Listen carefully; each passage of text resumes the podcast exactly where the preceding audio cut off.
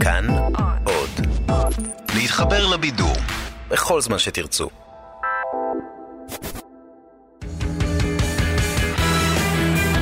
פעם בשבוע, עם תום אהרון, המונולוג המרכזי.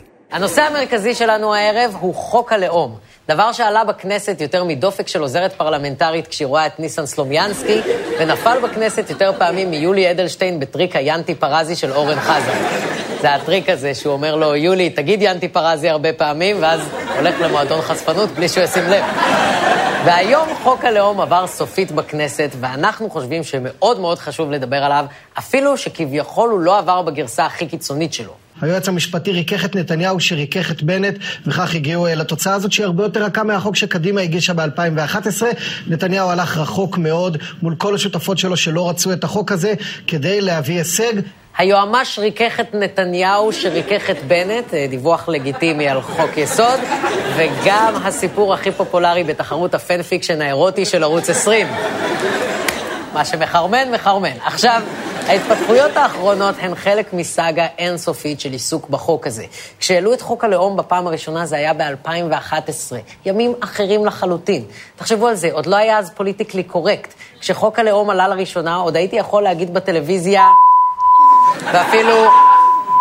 והיום על מילים כאלה היו חותכים לי את הזין, ורצינו רצינו לתת סקירה היסטורית של איך החוק התגלגל, כלומר, לתאר הליך חקיקתי בכנסת, כלומר, סיוט. והמזל הוא, המזל הוא שצוות התחקיר שלנו גילה דבר מדהים. מסתבר שכל פעם שחוק הלאום עולה, קורה משהו מדהים בחיים של קובי פרץ. לא משנה כרגע איזה תהליך של הצלבת מידע הוביל למסקנה הזאת, אבל העובדה היא שלא פעם אחת, לא פעמיים, אלא כל פעם יש קשר קוסמי בלתי מוסבר בין חוק הלאום לקובי פרץ, והנה הוא מובא בפניכם. באוגוסט 2011, חברי הכנסת אבי דיכטר וזאב אלקין יזמו את חקיקת חוק יסוד ישראל, מדינת הלאום של העם היהודי, שאמור לעגן בחוק יסוד את מעמדה של ישראל כמדינת הלאום של העם היהודי.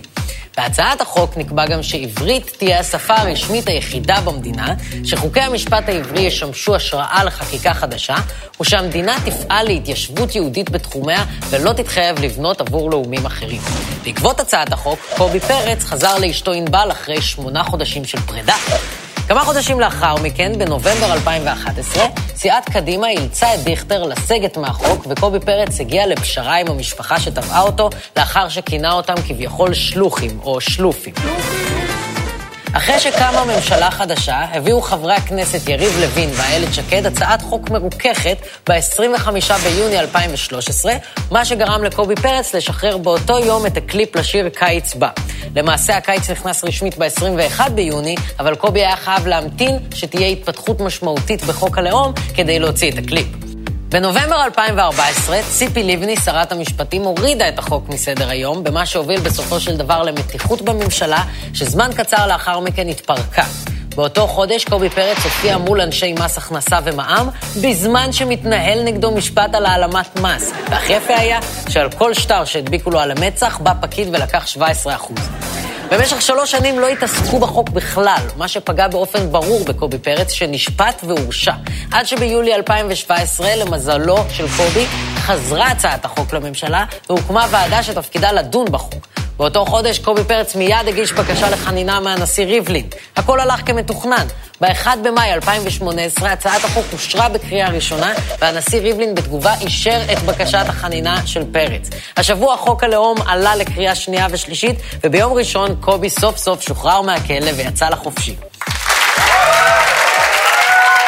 וזה עוד לפני שדיברנו על הקשר בין מתי ציפי לבני עוברת מפלגה ובין המצב הזוגי של גלעד שליט. קשר מדהים שצריך לחקור באקדמיה. ומה שעוד יותר מעניין זה המשמעויות של חוק הלאום. כי אפשר לחלק את חוק הלאום לשתי משמעויות. משמעות פרקטית ומשמעות הצהרתית. המשמעות הפרקטית נוגעת בעיקר למה שנקרא סעיף 7ב, שמכשיר הקמת יישובים הומוגניים. חוק הלאום, שמעגן את היותה של ישראל מדינה יהודית, הגיע היום בכנסת לנקודת רתיחה. והכל בגלל סעיף אחד, הסעיף שקובע שאפשר להקים בישראל יישובים על בסיס של לאום או דת משותפים.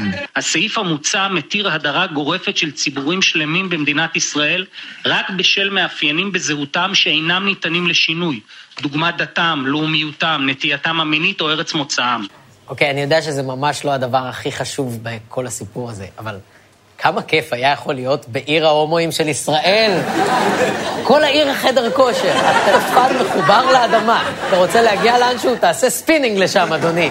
שלא נדבר על עוד יישובים חדשים שיכלו לקום, כמו עיר התימנים, שבה תקציב העירייה כולו נמצא באגרוף של גזבר העיר, וראש העיר צריך לעלות לתורה כדי לקבל ממנו פרס כסף לתשתיות. אבל שוב, אלה לא ההשלכות הקריטיות של הסעיף הזה. הסיבה שניסו להעביר אותו, ושהוא עשה כל כך הרבה רעש, היא שהמטרה שלו הייתה לאפשר יישובים ליהודים בלבד. המדינה רשאית לאפשר לקהילה לרבות בני דת אחת או בני לאום אחד, לקיים התיישבות קהילתית נפרדת. העניין הוא ברור, זוהי תגובה של הכנסת לחוק קעדאן, שאפשר בשעתו לערבים מהמשולש לגור ביישוב בהתנחלות יהודית, והרעש הוא גדול. קודם כל, רק שתדעו שברגע שירון לונדון אמר הרעש הוא גדול, אלפי מסיבות קריוקי הופסקו בבת אחת בכל המדינה, רק מהפחד שהוא יתקשר עליהם למוקד. חוץ מזה, שימו לב שהממשלה מודה שהיא רוצה להקים יישובים שלערבים אסור לגור בהם. אגב, המבחן לדעת אם אתה מספיק יהודי, זה ששמים מולך קערה של גחלים וקערה של זהב, ואם אתה מתחיל לחשב בקול רם כמה מרוויח מי שמייצר את הקערות, אתה יהודי. כמה עולה לו קערה? כמה? גג ארבעה שקלים. וכמה הוא מוכר לכם? עשרים שקל? בוא איתי עכשיו לדרום תל אביב, קונה לך ארבעים קערה בחצי מחיר. התקבלת, ברוך הבא ליישוב, אדוני. עכשיו, הנוסח המקורי של הסעיף הזה היה הרבה יותר חריף מזה שעבר, אבל ליברמן התנגד לו כי הוא פחד שזה עלול לפגוע בהמון מהמצביעים שלו, שחלקם לא מוכר כיהודים. והאירוניה פה היא מדהימה, כי ליברמן הוא נגד אפליה כלפי רוסים, אבל בעד אפליה כלפי ערבים. הבן אדם כל כך אוהב אפליה שהוא כבר מפלה בין אפליות. עכשיו, בגלל ההסתייגויות של ליברמן ובגלל הסתייגויות של יועצים משפטיים, הסעיף הזה בחוק כבר השתנה הרבה מאוד פעמים, והנוסח שהגיעו אליו הוא מאוד מרוכך ולא ברור מה תהיה ההשפעה הפרקטית שלו, אם בכלל. אבל כנראה שהוא לא באמת יכשיר יישובים יהודיים. אז צריך לשאול, מה עוד החוק כולל חוץ ממנו? מלבד סעיף היישובים, כולל החוק סעיפים שברובם נחשבים סמליים, כמו סעיף הדגל, ההמנון, סמל המדינה ומעמדה של השפה העברית. חברי הכנסת הערבים מחו גם על הסעיף שלפיו השפה הערבית תחדל מלהיות שפה רשמית במדינה ותסתפק במעמד מיוחד. אני מוכן לקרוא לך את זה בעברית ובערבית, למען הסר ספק, אני יודע שיש לא מעט צופים ערביים לערוץ אחד, ואני קורא לך מן הכתב ברשותך. כן. اللغة العبرية هي لغة الدولة השפה העברית היא שפת המדינה. للغة العربية مكانة خاصة في الدولة לשפה הערבית מעמד מיוחד במדינה. כן, דיכטר יודע ערבית כי הוא שב"כניק לשעבר, אולי בגלל זה אתם מרגישים עכשיו כאילו דחפו לכם עלה לתחת. אלה, אלה הסעיפים הבולטים של החוק, דגל, המנון ולאום. סעיף הדגל הוא סעיף שהיה מאוד חשוב להגן בחוק, והוא אומר ככה: דגל המדינה הוא לבן, שני פסי תכלת סמוך לשולב, ומגן דוד טחול במרכזו. אוקיי, עשינו לפי ההוראות, יצא לנו ככה. תליתי על האוטו, אנשים משתגעים. הלאה. סעיף ההמנון קובע שהמנון המדינה הוא התקווה. אז זה אומר שעד עכשיו, כל פעם שעמדתם בטקס ושרתם התקווה, זה לא נחשב לכם, הכישוף לא עבד, עין לציון לא צפתה, אם חשבתם שהיא צופייה, לא. שלא נדבר על מה שקורה בפאתי מזרח. קדימה, אחורה, אין לי מושג, טוב שמישהו עושה סדר בדברים. מה עוד? סעיף השפה, אוקיי. עד עכשיו בישראל השפות הרשמיות היו עברית, ערבית ואה. אה. אה. והשינוי בחוק מבטל את המעמד הרשמי של כל השפות וקובע שעברית היא שפת המדינה היחידה, ולערבית יהיה מעמד מיוחד. אפילו רשום בחוק שהמדינה תלטף לערבית את הראש מדי פעם ותגיד לה, איזה שפה מיוחדת את... מה זה, אליף, אליף, וואי וואי וואי, כל הכבוד, איזה שפה מיוחדת. והמעמד המיוחד הזה אומר שבפועל, מבחינה פרקטית, כנראה שלא יהיה שינוי. לא נראה פחות שלטים בערבית, אולי אפילו יותר, וכל השירותים יינתנו בשפה הערבית. כלומר, כל ההשלכות של החוק הן עדיין סמליות, וכנראה חסרות כל משמעות. אז למה היה כל כך דחוף לממשלה להעביר אותו? אני מביא לממשלה את חוק הלאום, והעקרונות שאני מאמין שצריכים להנחות את חקיקתו. מדינת ישראל היא מדינת הלאום של העם היהודי. יש בה שוויון זכויות אישי לכל אזרח ואזרח, ואנו מקפידים על כך. אבל זכויות לאום יש רק לעם היהודי. דגל, המנון, הזכות של כל יהודי לעלות לארץ וסממנים לאומיים אחרים, אלה מוקנים רק לעמנו במדינתו האחת והיחידה. כן, זה מ-2014, כשמנדלבליט עוד היה מזכיר הממשלה של ביבי. התפקיד שלו היה להזכיר לביבי שהוא יכול לעשות מה שהוא רוצה, היועמ"ש הבא כבר ינקה הכול. ומה שביבי אומר פה זה כל הסיפור של החוק הזה. ואגב, כל הסיבה שהוא מעורר כל כך הרבה אמוציות ושהוא איתנו כבר שבע שנים. הכל זה כדי לחדד את ההבדלים בין יהודים לערבים ואת היחס של המדינה ליהודים ולא יהודים. הרי אי אפשר להעביר בכנסת את חוק יסוד יהודי ונשמה ערבי ובן זונה, וזה לא שאורן חזן לא ניסה. זה היה במושב הקודם, כשהוא העלה גם את הצעת החוק הבנים לכדורגל, הבנות לפח הזבל, שכרגע נמצאת בוועדת שרים לחקיקה. אבל חוק הלאום הוא הדבר הכי קרוב שאפשר. חוק יסוד שפועל בעיקר ואולי בלבד במישור ההצהרתי, ונועד לחדד את ההבדלים בין יהודים ללא יהודים. והסיבה שביבי כל כך רוצה להעביר את החוק הזה, ותמיד לפני בחירות, זה כי מאוד קל לו לצאת לבחירות כשהוא מספר ליהודים כמה טוב זה להיות יהודים. בעיקר כי השמאל לא יודע בדיוק איך לסתור את זה, זה פשוט גורם להם לקצר מאוד רציני בראש. שום אינטרס אלקטורלי רגעי של קהל מתפקדים כזה או אחר אינו מצדיק רצף מעשי חקיקה שמבזה את מגילת העצמאות, את חזון הנביאים ואת חלומו של הרצל.